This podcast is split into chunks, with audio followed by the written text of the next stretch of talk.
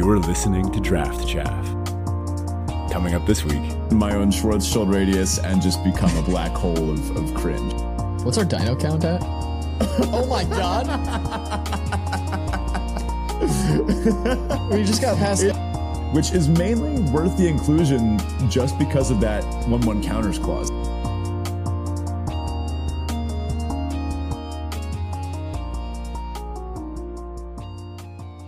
What's up, everybody? Welcome to Draft Chaff. This is episode number 180.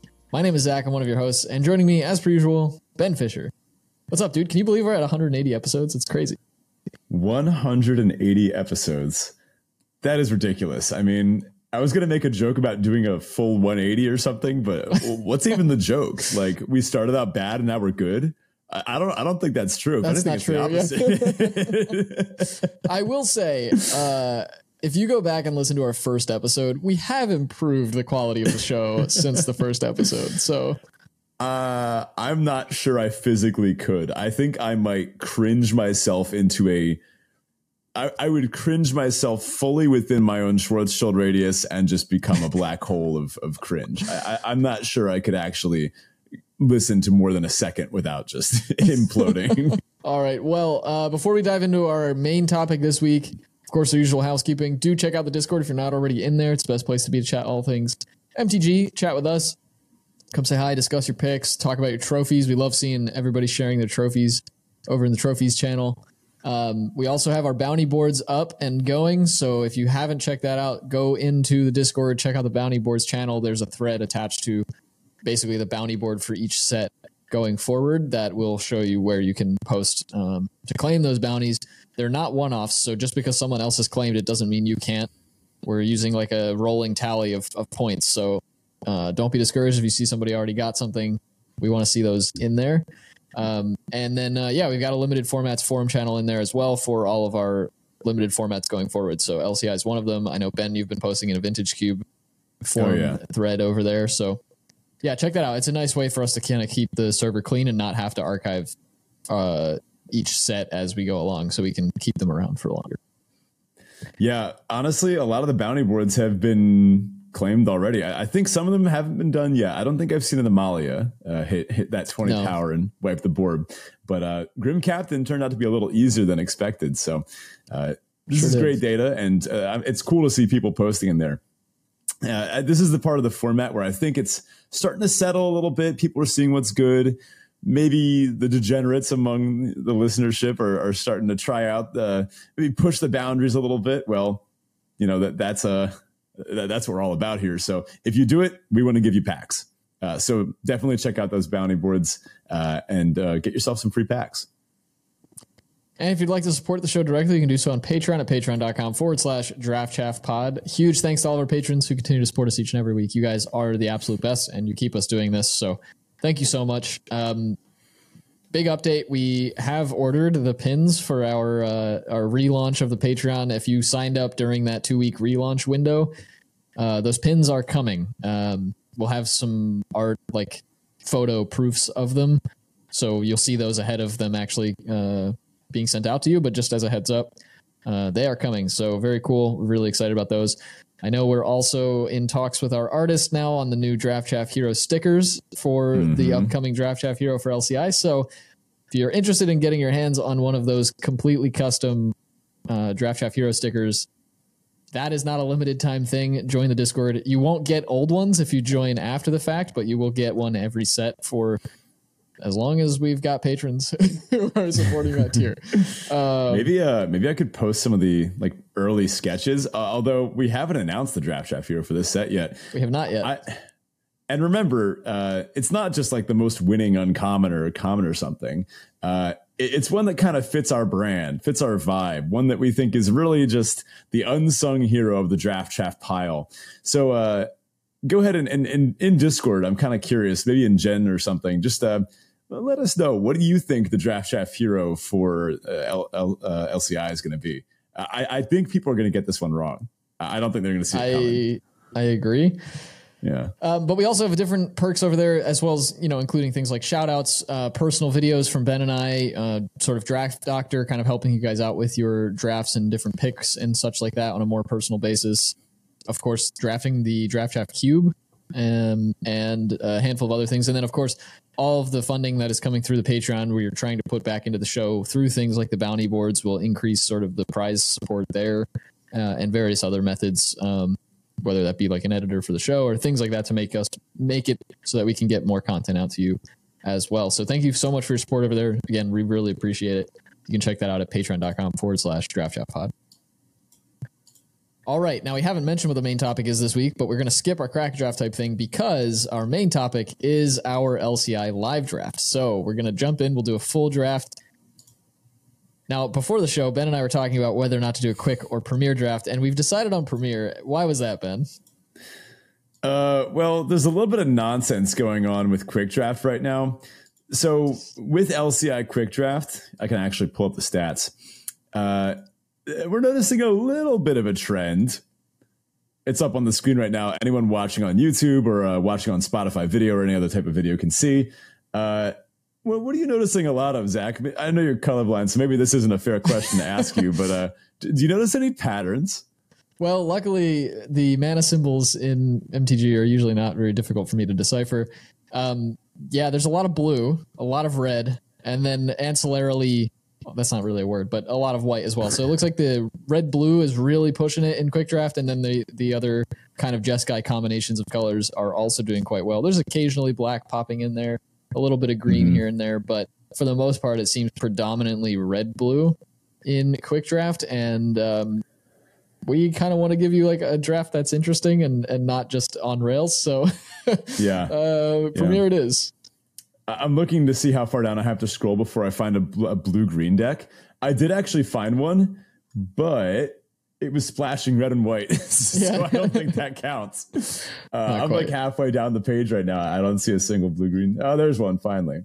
Anywho, yeah, I actually have done a couple of the quick drafts. I gotta say, it's not the most interesting format. If you want to grind up some gems, hop in there. This is data, right? The bots are clearly soft to the Jeskai colors right now. Artifacts is the main vector in there. Kind of beat down. Blue-white tends to be a little more reactive. I found that the Master's Guide Mural is actually really strong if you can support it properly. So maybe those blue-white decks supported by that are going more to the late game. But in any case, you're free to grind up as many quick draft gems as you want. We want to get a little more authentic set experience, so I think we're going to go with actual premiere. Plus, I'm actually in pretty high mythic right now. I'm at 585, so let's see if we can't. I mean, ideally not. I'd like to keep climbing. I don't think I have the time this month. I mean, I'm so behind on grading. The stack of papers on my desk is massive. But let's fire this draft. Now, at this point, I will say, usually when we've done our live drafts in the past, they have been the literal first draft Ben and I have done in the format.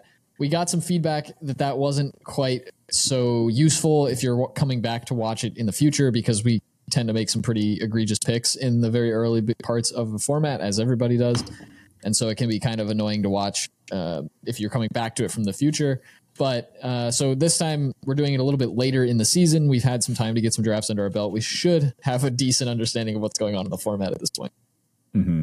I went pretty deep on the open too, which was sealed, but I did a lot of prepping by drafting. So I think I've got this format pretty nailed. I know a lot of the good stuff to be doing, and I am starting to see there's a bit of a meta shift happening where we're starting to react to these hyper assertive blue-red beatdown decks, and even these strong blue-white artifact decks, some of which can operate on a different, almost a vector that the other decks can't really interact with. A flipped Master's Guide Mural. I had a really strong red-green dinos deck, and I just couldn't punch through this blue-white artifacts deck, which is really strange. You probably should have played Braid. The formats wouldn't be that hard, honestly. We opened a Jade Light Spelunker. That's the X and a green 1/1. When it ETBs, it explores X times. There's also a Market Gnome. There's also a Saheeli's Lattice, an Akawali, which I don't actually think I've even cast. Haven't loved the black-green stuff. There's a Goblin Tomb Raider that sticks out to me. I like Waylaying Pirates. There's an Unlucky Drop, which usually goes late. Deathcat Marionette is a great enabler for the self-mill vector. Some junk in here, Sorcerer's Spyglass, Disturbed Slumber, Runaway Boulder, There's a cycling dino in black. Okay, so we have some distinct vectors here. The Jade Light Spelunker, I think, is the strongest card in the pack. It just does more than anything else here. It can draw you a bunch of lands, or it's just sort of like a 5-mana 4/4-ish. Saheeli's Lattice is strong, and Market Gnome is strong, but I think the Spelunker is the pick here. I personally gravitate towards the red-white stuff and the blue-red stuff. I don't love this pack, but I think the Spelunker is the best card. Okay, we've got an Earthshaker Dreadmaw passed to us. Amalia, War Scribe, that's the one that casts, not an overrun, an inspiring charge when it enters the battlefield. A Helping Hand, which I haven't loved too much. A lot of solid white stuff in here. There is that Earthshaker Dreadmaw in green. Only the green card in the pack is a Cavern Stomper. Some kind of junky white cards. Envoy of Okanekahau. Otaclan Landmark. There's a Petrify, which is actually pretty good. We're seeing a lot of white coming, but this is only pick 2. I like Etali's Favor a lot. Yep. Unlucky Drop. I'm okay with pivoting off of our Spelunker here. I think Petrify is the best card in the pack. Etali's Favor is up there, though, and putting that on a big Jade Light Spelunker is strong. White is definitely flowing. This might put a couple people to our left into white, though. I think it's between the Petrify and the Favor. I don't know. Favor is just so good. I think Favor pairs better with our Spelunker, though it's like Petrify is just good in anything you can cast it in. There's also Hidden Volcano here. Maybe we can wheel that. I like taking the Favor here. Yeah, let's go with the Favor. Oh, well, one good favor demands another good favor in return, right? There's another one here. There's an Oaken Siren and a Hermetic Nautilus, both great cards in the assertive blue-red artifacts deck.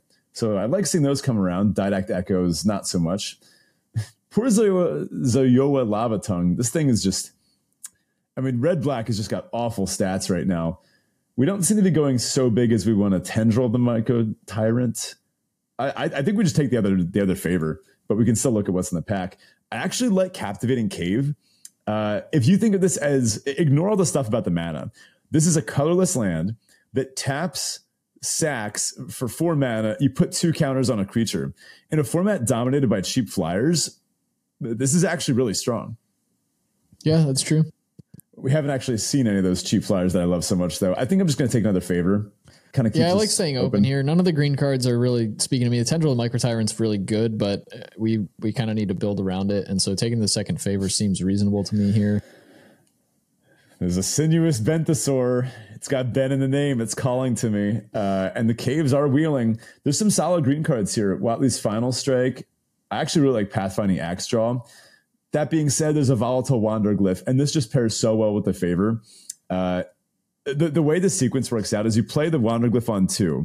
They leave back like a 2/2 or something to block it. You put favor on it, and then you get to cascade into something else, attack with the Wanderglyph, and then solidify your hand.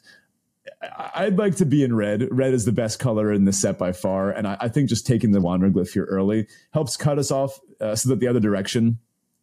we should get some good red cards. We haven't passed any good red cards, so I expect to get some red cards coming in pack 2. And this, again, kind of leaves us open. Yeah, the only other option here in red is Idol of the Deep King. Pack. And then we've got a few of those green cards, like you said, the Nursery and the Axe Draw there, but taking the Wanderglyph.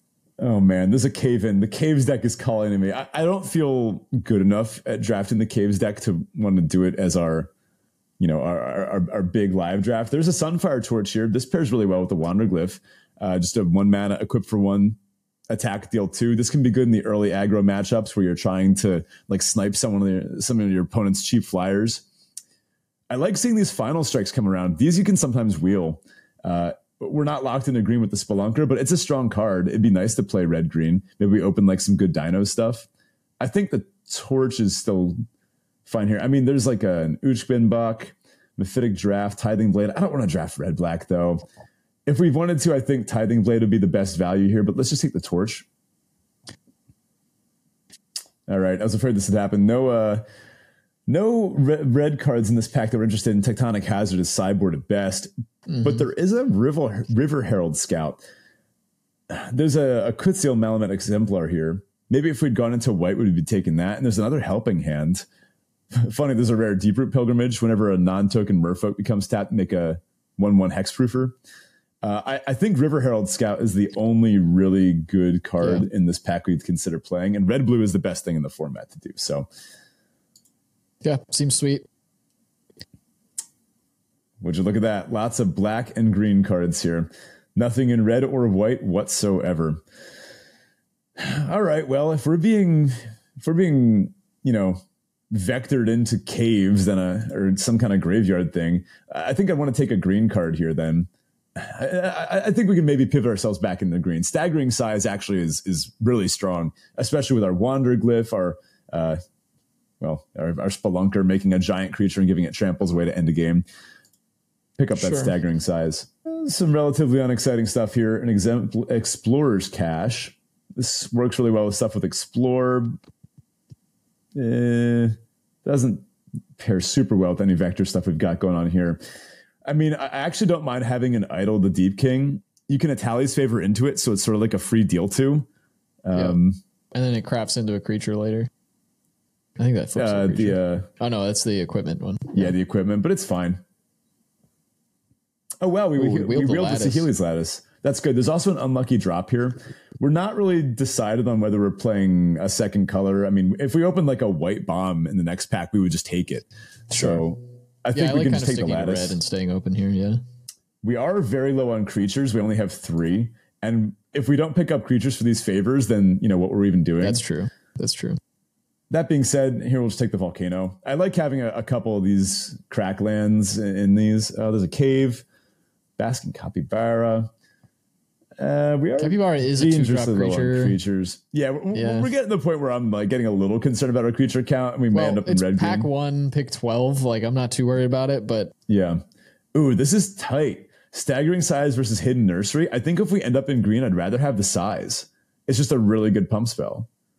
But again, it's a non-creature. All right, let's take a Didact Echo, round up the pack here. Wow, Kutzeel Wield. Last pick Kutzeel.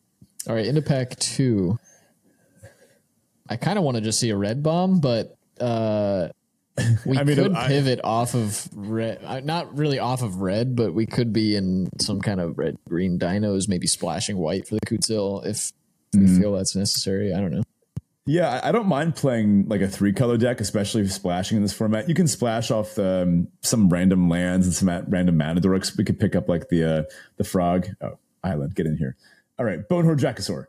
No, it's a bringer of the last gift. This is the one that casts Living End. The 8-mana 6/6 flyer.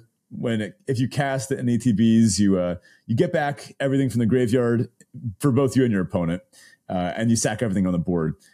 Huge bomb, but pretty far off vector for us. Nothing super exciting in red. There's another Sunfire Torch and Ancestor's Aid, but we have plenty of combat tricks and a torch already. I think I like the Cenote Scout here. If we're going to push into green, then we want to be green beatdown, these Staggering Sizes. Vector-wise, these push us to be attacking and attacking early.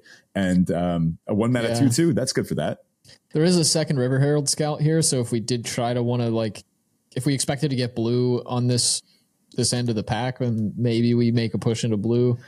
But we do already have... Yeah, we already have a few...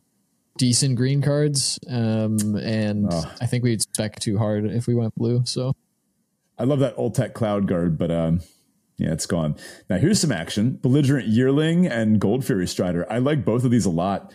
Both very strong beatdown cards. They actually both already have trample, so a little bit of a non-bow with Etali's Favor and Staggering Size. Funny enough, Etali's Favor is not at its best in red green because everything already has trample. Yeah. And a lot of your stuff ends up being bigger. So Discover 3 into it doesn't really work out the best. I mean, what do you discover into? Staggering Size? I guess. Hard to pass up the Yearling, though. Like another good 2-drop. Plus, we'll pick up some dinosaurs at some point. We're starting to move into red-green here at this point. Panicked Alphathosaur might wheel. We might play a Seeker of Sunlight. Gold Fury Strider sometimes wheels. People don't really realize how strong this card is. I think on power level, Strider and Yearling are about the same. Yearling will push us in a bit more of a dino vector, though, so let's try to pick up some dinosaurs. Hey, I mean, there's one. There's an Armored Kincaller. 2 of those bitter triumphs going around, but we're not anywhere close to playing black. I do think the black-green deck is a little open. I mean, we're seeing Bitter Triumph here and in the last pack as well, but I think we can just take a Kin Caller here. This deck needs to be able to stabilize against the most hyper-aggressive starts in order to go that one level above it. And Kin Caller is a big part of that. A red-green deck that doesn't have Kin Callers is in danger of just getting run over based on the pure beatdown of a red-white opponent. But the Kin Caller, that gaining 3 life is huge. It helps you establish that board presence with a bit of a life total buffer so that you can maybe take one more hit that you couldn't have taken otherwise. Pairs well with the favors too. Yeah. Oh, ooh. I love Master's Guide Mural. That's sad. All right. I've been seeing some people singing the praises of Mineshaft Spider. We're pretty far away from the self-mill vector. I think there's a Burning Sun Cavalry in the pack, which is I've seen be decent in some of the like more low to the ground aggressive red decks, but I don't know that it's necessarily a great fit here. It is nice to have the extra 2-drop, but yeah, we are trying to be dinos. I mean, like what else are we taking? Someone did take the Earthshaker Dreadmaw out of that first pack, so we may be fighting over dinosaurs with someone else. So red green, maybe it ends up being cut. I do think it's the pick here. Man, Master's Guide Mural is just such a better card. I think we just take the Burning Sun's Cavalry though and just try to pick up some more dinosaurs. All right, here's something. Here's another Armored Kin Caller. And it's one of the best cards in the pack, too. There's an Iron Paw Aspirant. Pairs really well with the 1-drop Flyers. Or just any 1-drop. Love Cogwork Wrestler, but blues being... That's the second we've seen. And we did also see another Siren, the Oaken Siren, in this pack 2 here. So it does feel like blue is coming our way a little bit. I maybe would have liked to pivot off of green, but we are just too deep at this point. I mean, you can't really take a Cogwork Wrestler over, like... It's good, but we don't have anything along the artifact vector. No, that's true. You're right. It also doesn't pair really well with the favors we have, whereas Kin Caller, when you favor it into a Kin Caller and you have a dino in play, that's massive. That's definitely good. Yeah, this one's a bit of a whiff. There's a Petrify, which I don't love the idea of splashing for. We don't have a lot of treasure makers or anything. There's an Ancestor's Aid, but we already have the Staggering Sizes. I think I might actually just take a Captivating Cave here. Maybe we end up splashing the Kutzil. It does pair pretty well with the Etali's Favor. I mean, it's along the vector of wanting to pump your stuff, have it have its non-base power and toughness. You can discover it off the favors too. No, yeah, that's true. Actually, that basically just splashes it for us, right? Yeah. I do actually like Cave in these types of decks, especially with a lot of Tramplers. You can just put some counters on and smack for lethal. Ooh, really this one's a bit of a whiff. Here. There have been a lot of Helping Hands going around. I think these packs have broken kind of awkwardly for us. A lot of Helping Hands going around. A Gargantuan Leech is far away from our vector. We're not interested in Cosmium Blast or these black cards. I could take a walk with the Ancestors. Maybe another Idol of the Deep King. I feel like we would want the first walk over the second Idol. The Idol's not doing it. Like, we're not really looking to flip it.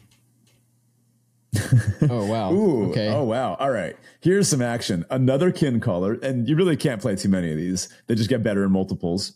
Another favor and a Malamet Battle Glyph. We are really low on removal. I think we got to take the glyph. Yeah. It does feel bad that we passed up on all those Watley's strikes, the fight spells or the bite spells. But we passed on maybe 2 or 3 of those, which is unfortunate. That's true. Yeah. Well, we get another Spitfire or Sunfire Torch here. We can just take that. I mean, the Sunfire Torches, they are kind of like removal that just work with attacking. Another Staggering Size. I think we can take the Altasaur here. Good to have a dino stuck in your hand for the Armored Kin Caller and has 4 power to buff the Yearling. Plus, you can... it's a good way to close out games on a board stall, too. All right, look. I'm going to tell you right now, if we open Gishath in pack 3, I'm taking it. If we have a Gishath in deck, we want a Sunbird Standard. It just helps into it. All right, I'll take the Minecraft Spider. The Spider. Tectonic Hazard. This is best of 1, but take the Hazard anyway. I'll take another walk over another Hazard. All right, Gishath.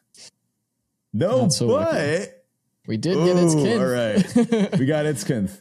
There's an Abrade too. Oh man, that's tough. We have to take the Itzkinth here though, right? We do. I mean, this is peak vector theory, right? This is just a 2-drop hasty dino. You could always just slap an Itali's Favor on it and go to town. But this thing is obviously just directly what we're trying to do. There is also a Blade Master and an Axe Draw in this pack, which I wouldn't mind wielding either of. We're not going to get the Abrade back, but if we can maybe find the Axe Draw on the wheel, that would be nice. We didn't even mention our rare. It's a Get Lost.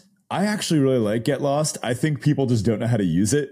This is a card that's at its best when your opponent has no creatures. So you want to have a ton of removal spells in your deck or a ton of ways to control the board, maybe even a Wrath. Like Black-White can use it. Oh, the Schooner. I love the Schooner. We have no way of playing the Schooner. There's also a Waterman Scout. Blue is feeling really good in this pack. I mean, getting past the Schooner, that's a clear sign. Yeah, Waterman Scout. Honestly, I might just take it for the gems. Like, can we splash it? Is it worth splashing? Can we splash the Schooner? We don't have to play white. You can Etali's Favor into it. That's pretty sick. Schooner is a super busted Magic card. It's basically Smuggler's Copter, but in blue. Like, we're what card am I giving up anything? This? That's what I'm saying. Like, no, I think you actually do take the Schooner. There's not a single. All right, I'll take the Schooner. It probably doesn't make the deck, but like, wow, a Starving Revenant. So blue and black, and there's a Waterlogged Hulk. All right, blue and black just dumping your whole library into the graveyard seems to be open. But we've got a Cavern Stomper. Yeah, I think we can just slam this. The red-green deck, it does like having a way to just go fully over the top and just, I mean, in the case of the Stomper, activate its ability and literally go over the top of all their 1 and 2 mana stuff. Yeah, there is also a Hotfoot Gnome in that pack, and I like that card, but much more so in the red-blue decks than the red-green ones. We do have a Sunshot Militia in this pack, and I think that card's just good in every red deck that can cast it. Maybe not. Yeah. It hasn't been at its best in red-green where you're not pumping out tons of artifacts. In red-white with something like Tinkerer's Tote, then the Sunshot Militia just pops off. I mean, I've dealt 5 damage to my opponent with this in 1 turn. Sure. Actually, with the god, Ojer Exani, whatever the red god is, the red god says that when you would deal non-combat damage to opponent, you deal it equal to its power instead. So that meant each of these pings does 4. There's a Nikanzil in here. I don't think we're playing that.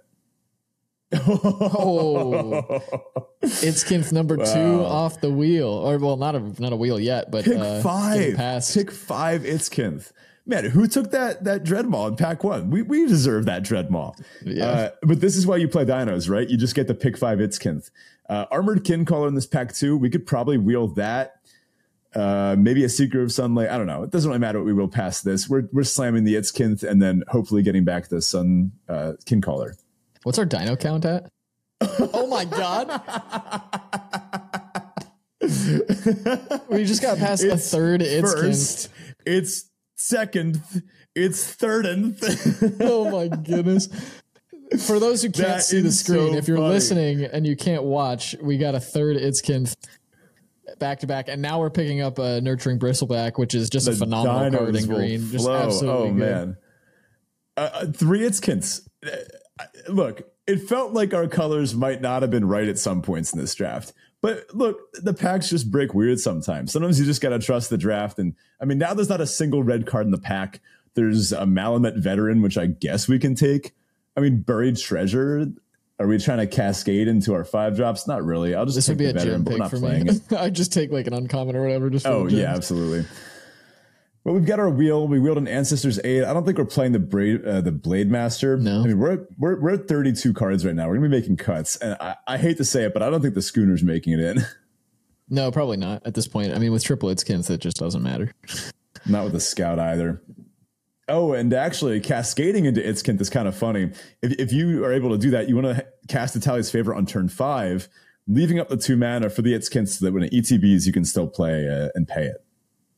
Nothing really going on here. We'll take an idol. I mean, our creature count is very solid at this point. We're well above creature and spells. We'll take another Minecraft Spider, I guess. It's good. Probably not playing it. The Spider's like a good hedge against some of the like more aggressive blue-white Flyers decks, which... That's true. Our, this deck like, could struggle. Spider just kind of shuts them off. Like, Spider's really hard for those decks to deal with. All right, we're kind of in the dredges now. I'm just going to take some random stuff. Start looking at cuts. The Capybara is very off-vector. Ooh. Seeker or Malamet Brawler. Neither of these might make the deck. Brawler's just kind of like a worse Itzkinth. Yeah, I don't think we need it. We have plenty of 2 drops now. Wow, really late River Herald Scout with only 2 cards left. I mean... Not letting someone get that last pick. It's embarrassing. I love River Herald Scout. One of the best 2-drops in blue. All right. Yeah, so I think at this point we're probably looking to cut any off-color cards. So we probably cut blue, we cut white, we probably cut the Sunbird. And that leaves us needing 5 cuts still. Yeah, we I think we can. Pretty heavy on creatures, so we could probably cut a few of them. We can cut a few of them, and we got to be careful that our creature count stays high, though, because Sunfire Torch and Etali's Favor, these actually the 2 Staggering Size as well, even the Battle Glyph, these all only work with creatures in play. I think we cut the Walk with the Ancestors. That's not really doing anything for us. Sure. I could also see cutting one of the idols. Yeah, our removal suite is not the best, although Sunfire Torch does kind of just what the idol does, but a little more efficiently. Yeah, I think we can cut one of the idols as well. I think we can afford to cut a couple creatures here. I think this is a 17 lander. Well, we have a Nurturing Bristleback to cycle, but this deck doesn't want to cycle. Yeah. We have a Saheeli's Lattice. Yeah, we have ways to use our excess lands. We have a Lattice to flip. We have one idol to flip. We have a Jade Light Spelunker as a mana sink. These Itzkints can be 2-drops or 4-drops. Right. So that kind of incentivizes us to hit our lands. All right, this is a 17 lander, and the Bristleback is just there against as like extra insurance. So I think we can safely cut 1 or 2 creatures. Let's take a look at our 2-drops here. I like to look at what we have in our early slots. We have no 1-drop creatures. Oh, actually, we have the Cenote Scout. That'll stay in for sure. That's a nice one. So we've got a Belligerent Yearling, a Burning Sun's Cavalry, which actually is going to be... I remember this is a disappointing pick, but we kind of got paid off. We just have all dinos. Yeah. Lattice is going to be great in this deck because we have so many dinosaurs. You could just loot away something like a Nurturing Bristleback. And you can actually craft away multiple dinosaurs with the Lattice. So I one time had this thing be a 15-4 because I just crafted away 3 dinosaurs and it has all their power. Pretty great for early trades too. Sunshot Militia is looking a little lackluster in this deck. Sunshot Militia's got to go. It's suspect in this deck. Unfortunately, it's very off vector. I was just about to say that's a clear. So like for the listener, if you're trying to figure out where you're making cuts, that's a card that's a perfect example of just ask yourself, when is this at its best? It's not here. And if you're looking at vector theory, right? Like that card wants to have your board go wide with artifacts and or creatures. We're not doing that. We're not going wide in any capacity. We aren't generating artifacts. It's a 1-3, so it's not applying pressure. Just outside of being a 2-drop, that it doesn't have anything that really lines up with this deck. Mm-hmm. Yeah, we're going tall as it gets here. I guess you could kind of use vector theory to ask yourself, well, what does this deck look like when it wins the game? I think what this deck looks like is you're swinging with 3 or 4 chunky creatures. They're about to take lethal anyway. They're forced to chump, and then you cast a Staggering Size, or you use a Sunfire Torch to snipe their one good blocker. You use an Italia's Favor to give a 5/5 trample or something like that. Maybe you get the occasional panicked Altasaur win where there's a board stall and this thing just kind of pings them down. Altasaur is solid. Actually, having the Altasaur, this thing has reach as well. A spider, yeah. Exactly. I think we want to maximize our dino count for the Itzkints and the Lattice, the Burning Sun's Cavalry. Wanderglyph is staying in. So we have 3 Itzkints. Man, that is nuts. So 1, 2, 3, 4, 5, 6, 7, 8 solid creatures to play on turn 2 or sooner. I like that. Too bad we didn't get more kin callers. I went to minded another one. Could have played one more over a spider. We are kind of Spelunker is one of those cards that is interesting too, because it's like not actually doing anything to help our vector directly, but it is just good in every vector. Yeah, this is one of those generically strong cards. It doesn't ask anything of you. When is this card at its best? When cast it for 10 million mana to spend. Yeah. That's true. It actually does incentivize, a longer game. Like tapping out for X = 10 is better than X = 2, right? Sure. As all X spells, I guess, are incentivized that way. But this one's costed efficiently enough that we're never cutting it. Let's look at our top end. Cavern Stomper, Bristleback. Yeah, Cavern Stomper is the 6 mana 7/7 ETB Scry 2. I like that thing. Bristleback is the Cycler, the 7 mana 5/5 ETB make a 3/3. I like both of these. the Altasaur, and I put the Spelunker up here at the top end too. We need one cut. We've got 15 creatures. I don't think I want to go to 14 ever. So I think it's got to be a non-creature spell we cut here. Yeah. And I definitely don't think we go down to 16. Yeah, no, I agree. You know, Itskins are going to be our removal most of the time. I could see cutting the Idol. It's just not very efficient. We're off the artifact vector pretty much entirely. It's good to cascade into, but like... So is Itskins. Yeah, you can just cascade into an Itzkinth. It is a little awkward if you already have an Itzkinth out and you cascade into another one. Well, that's that kind of sucks. The legend aspect of Itzkinth is a downside, but I still think it's better than Idol. Oh yeah, we're never cutting an Itzkinth. So, all right, that's our deck. Let's run it up from the bottom. We've got 2 Sunfire Torches, a Cenote Scout, a Malnet Battle Glyph, all of our one drops there. Belligerent Yearling, Burning Sun's Cavalry, Volatile Wanderglyph, Malamet Brawler, and 3 Itzkinths as our 2-drop creatures. We've got some tricks going on at the 2s. We've got 2 Staggering Size to give 3/3 and trample. A Saheeli's Lattice, which is nice in these red-green decks. Sometimes you just draw too many lands and you need a way to like sink some mana, get rid of one late game. This is exactly what this deck wants. I don't think it's an accident that Saheeli's Lattice crafts with dinosaurs. Yeah, I think this is designed for this deck where you don't want to risk that flood out. And you might have some dinos that traded off laying around in the graveyard. 3 drops, we've got 2 Armored Kin Callers and then 2 Etali's Favors. These do work best with other 3-drops, right? Like you prefer to hit a 3-drop off of Etali's Favor. But if you put Etali's Favor on a 2-drop and then hit another 2-drop, that's fine. If you hit like a Sunfire Torch, that's fine. A Malnet Battle Glyph, that's fine. A Kin Caller would be an ideal hit off the Favor, though. 1 Mineshaft Spider, kind of hedging our bets against the good flying decks in this format. Same with Panicked Altasaur. We've got a Jade Light Spelunker hanging up here in the 5-drop slot, although it's an X spell, so it could go anywhere. A Cavern Stomper and a Nurturing Bristleback at the top end. Mana-wise, we picked up the 1 Hidden Volcano and 1 Captivating Cave as sort of like flexible lands. And I like what it gave us here. 7 mountains, 8 forests, so...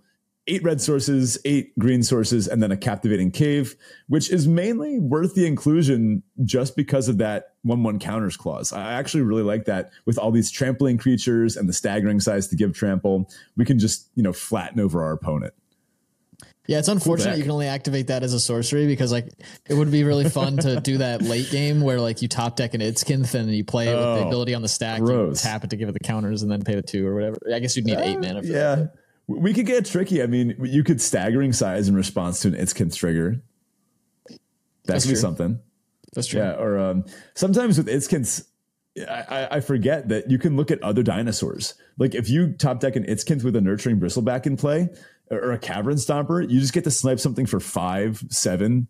Oh, it is target dinosaur. Yeah, I always thought it was Itzkinth that did it. Wow. Yeah. Yeah, no, that just wouldn't be good enough. This has to be a little bit more upgraded than that. This is what did you think this was? Some mere flame tongue Kavu? Yeah, that's a draft. All right, on to our listener question of the week. This week, our question comes from Spurlo in the Discord. If you want to have your question answered on the show, jump into the Discord, check out the listener questions channel. But this week, Spurlo asks, what impact do you feel content creators sharing their opinions on a set has on the amount of the set? On the amount that the set is drafted? Ooh. It's a good question. I feel like we have little to no influence personally. What are you talking about? We're influencers now. No. Kinda. We're content creators. Different. Yeah, that's true. I would say though that I expect that Marshall and LSV and Sam Black and the Lords of Limited guys, like the bigger podcasts that are putting out content, the bigger YouTubers that are putting out limited content, are probably influencing people. Maybe, I don't know if they're necessarily influencing people to draft a set less directly. I'll circle back to that in a minute, but I don't think they're directly influencing people to draft a set more or less, but I think they are influencing what people draft and how they draft it, which is, you know, functionally why you would listen to content anyways. Like, how do I get better at drafting this format? Yeah. That said, I think people will indirectly influence whether a set is drafted more or less based on how much they enjoy it, or by solving the set too early and getting that like propagated out very quickly. You know, with the amount of content that gets created these days, everybody pretty much knows what's going on with the set within the first 2 weeks, and then the set gets really boring really fast after that, unless it's something like Zendikar Rising where a new random deck pops up in the middle of the format, and then like people kind of get reinvigorated and have something more to do. Kind of why we took a look at doing the bounty boards, because that gives us something to do later on in the format when we're done experimenting and figuring out like what actually works. We can just toy around with trying to get these little achievements. So I think people content creators indirectly influence how much a set is drafted. Some content creators probably explicitly or directly influence more than others whether a set is drafted, but just by saying, hey, don't draft this set, it's bad. But I don't know. I feel like a lot of whether or not a set is good or bad can be subjective and depends on what you enjoy. So that also plays a factor there, too. What do you think, Ben? Yeah, I agree. If a set can be drafted, a lot of us, limited grinder content creator types, we're going to draft it, right? It takes a really bad set for us to be like, nah, I'm good. And even then we'll find something else to do. So I also think that we're driven by the fact that we love drafting and playing limited and playing Magic. So if a set is like maybe not the best ever, like LCI, let's be honest, it's not the best ever. It's like fine. It's fine. I'm not going to come out here with an overly vitriolic take and be like, no one should draft this. What do you think I want? The Discord to die? Like, I want people talking about this set. If you did something cool, like Zach said, like the bounty boards, we want to hear about it. Because we're willing to admit that, like, we're not immediate experts on every format ever. There's probably tons of cool stuff left to do in LCI that we haven't even seen yet. So even if we were to come out with a strong opinion one way or another, I almost hope you'd ignore us. And just keep doing what makes you happy in limited, whether that's drafting this set. If this is your favorite set of all time, then, ignore what I just said about not loving it that much. I like it. We just drafted a dinosaurs deck. Like, I'm not complaining about that. There's 3 copies of a legendary baby dinosaur. Sick.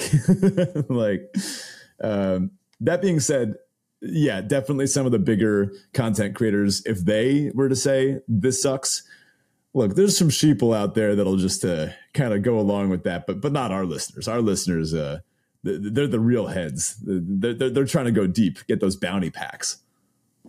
Yeah. All right, on to Teferi Tibble. This is our Roses and Thorns style segment where Ben and I share a high and a low from the past week. Ben, it was a big week. We had Marshall on the show last week, and then we went into a big holiday in the U.S. So how was your week going? It's pretty good. Yeah, it feels like it's been a bit since our last show, because it actually has. We did have the whole holiday weekend. We saw each other in person. That doesn't happen all that often. Although, as does happen literally every time, one of us forgot our commander decks. Yeah. I'm not going to say who forgot their commander decks. It was me. This time it was me. This time. Yeah, this time it was you. It does tend to swap. But we actually played... LCI. We played a pre-release. We just bought 2 pre-release kits on Black Friday. Got some nice deals from Nerdvana Games. Shout out Nerdvana. I love you all in South Jersey. Great local game store. And let's just say my deck was a bit bigger than Zach's. Yeah, no, that's true. It was. What were you playing? 60 cards? I was actually playing 60 cards. Yeah. 5, maybe 6 color caves. I don't know. I lost track after the fourth one, the fourth color that I jammed in there. You still did Zach, 2 on me. Did I? No, I feel like did. I lost. I feel like we finished like 2-2. Didn't I scoop one within games. Like, didn't I scoop one within like a turn and just like, oh, you did. Yeah, that's right. Yeah. Because I went like 1-drop flyer with lifelink into Sunfire Torch into Etali's Favor. It was just like, yeah, oh yeah, you had like a 5-4 Voltron on turn deck. 3, and I just had not a single kill spell in my top 30 cards. Yeah, fun deck though. I think I achieved a bounty even. I believe I flipped a Grim Captain. You did flip. Well, did you though? I mean, I don't think there's any proof that you did. Supposedly, photo evidence is out there, but the sources are still debating. Anywho. That was a good time. Been having some I guess some rough luck with Vintage Cube. I've been playing in some of these 64-player Vintage Cube challenges. As people who've been following my Vintage Cube escapades in Discord know, I'm very good at going 2-1. Unfortunately, that doesn't actually get you anywhere in a 64-player single-elim tournament. You need to go 3-0 to make the second draft, and then you're in top 8, and then you get to go from there. And then you get prizes, and it buys you back into the next one. But if you go 2-1, it doesn't really get you anything at all. So I've had some sick decks. I played like a Lands Tinker deck. I played a really, really nice like blue-white Cheon's deck with Time Walk, 2 Moxen, a bunch of counter spells, and then a bunch of white beatdown cards like Adeline and Cathar, all that good stuff. Jace the Mind Sculptor was in that deck. That was a sweet one. I came really close to making top 8. But I died to a Reanimator deck on turn 2, and you know that's Vintage Cube for you. I'll probably fire another one tonight. You know, it's a lot of fun. In my Tybalt section, I feel like my competitive streak has hit a bit of a wall. The RCQ, okay. I kind of failed out of the Open over the weekend. There was an Arena Open. A lot of good stuff in Discord about it. I had not one, but 2 different decks where I lost the winning in to day 2. And that was rough, especially because they were both very good decks. And I feel like I played well, but just didn't get there. And, you know, that's what happens sometimes. I have an RCQ coming up next week for Modern. I feel as though my Griefblade deck is about to get banned out from under me if bans fall on Monday and end up hitting Grief. I'm hoping they hit Fury instead, because let's be honest, we all know it's Fury's problem. But I'm actually very curious to see where the bans go. If you have bans, listener, any ban predictions, let us know in Discord. I'd love to talk a little bit of constructed if the limited heads will allow us. Yeah, there's that like little constructed subsection of the Discord. You can stay over there. Yeah, we can chat about that. Anyway, what's been up with you? Well, it's Spotify Wrapped week, and so my Tybalts and Teferis revolve around that. The Creator Wrapped was pretty cool. We had a lot of interesting information, lots of growth in the podcast this year that I think is not always so easy to notice when it happens more steadily than like overnight. And so it was it was actually quite nice to see some of the like listener metrics and some of that stuff. Like, a lot of you listening just found us this year, and that's really awesome. We've been doing this for like almost 4 years now, and it's pretty cool that people are still finding the show this far into it and enjoying it. We had, I think, 16 people who Draft Chaff was their number one podcast, which is just phenomenal. We never thought we'd have 16 listeners, let alone that 16 people would have it as their top podcast. So, and for the record, I'm not one of them. I don't listen to our show, so... I will sometimes go back and listen to hear a lot of your good edits. Like on the last week, you edited it so that Marshall was like, oh yeah, you got, what was it you made him say? I don't even remember anymore. I had him, I think he was making a comment about whether or not you could pronounce, I'm not going to be able to say it. Dinomaton? Dino Automaton. I don't know, whatever it was. Dino Automaton. It was funny. Yeah. My Tybalt though is that my personal Spotify Wrapped was a little disappointing. It was I don't like. I kind of expected it because I have a favorite artist that I know is my favorite artist, and I expected him to be at the top. And then like my top 5 songs were also just all his music, and like I listened to one of his songs 170 times in like 1 month.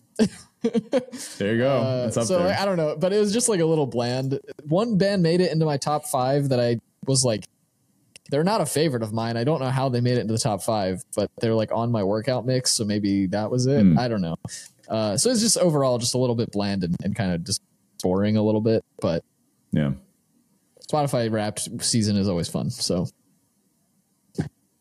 well, that about does it for us this week. Thank you so much for listening. Do check out the Discord if you haven't already. It's the best place to be to chat with us and the rest of the Chaficionado community.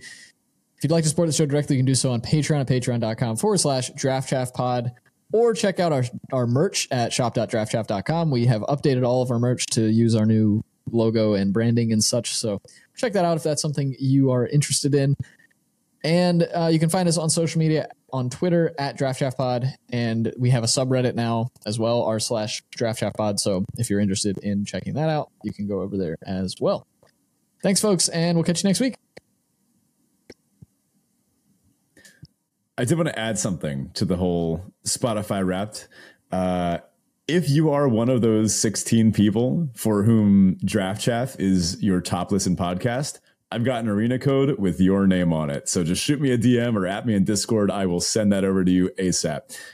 By this point, I assume we will already have been discoursing about this in the Discord for a while, because I know at the moment we were done recording, I'm putting my Wrapped in Discord so people can talk about it. But mine was also a bit disappointing.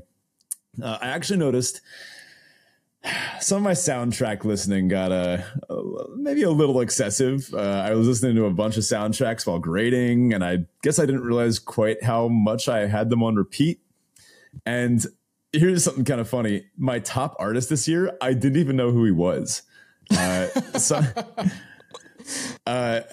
the name ring a bell for you? Nicholas Britell? No, I don't think so. Well, turns out he's actually a very prolific composer. He's done a whole bunch of stuff. I, had known a lot of his work without knowing a lot of big Oscar-winning movies. But he did the Andor soundtrack, and I didn't realize that there was, I think, a day when I left one of the songs from Andor on just repeat, and I think it eclipsed every other song I listened to this year, like that day alone. Because I don't know how else this could have happened. Oh, he did the music for Succession too. Yeah. That's some talent right there. And some of my other ones were as expected. I had Hosier up there, Boy Genius, Always. And some of my top songs were about what I expected too. But again, a little disappointing. I think maybe next year I need to craft my... But that's disingenuous. I don't know. I guess if it comes out boring, maybe that just means we're boring people. I don't know. Well, I was like, you can't blame Spotify Wrapped for that. That's just your listening habits. And maybe you forgetting to stop playing a song, if that was also part of the problem. Yeah. I saw someone say something along the lines on Twitter of like, that's my Spotify Wrapped this year. This is so accurate. This is so me. Yeah, because it's the data for you. Yep.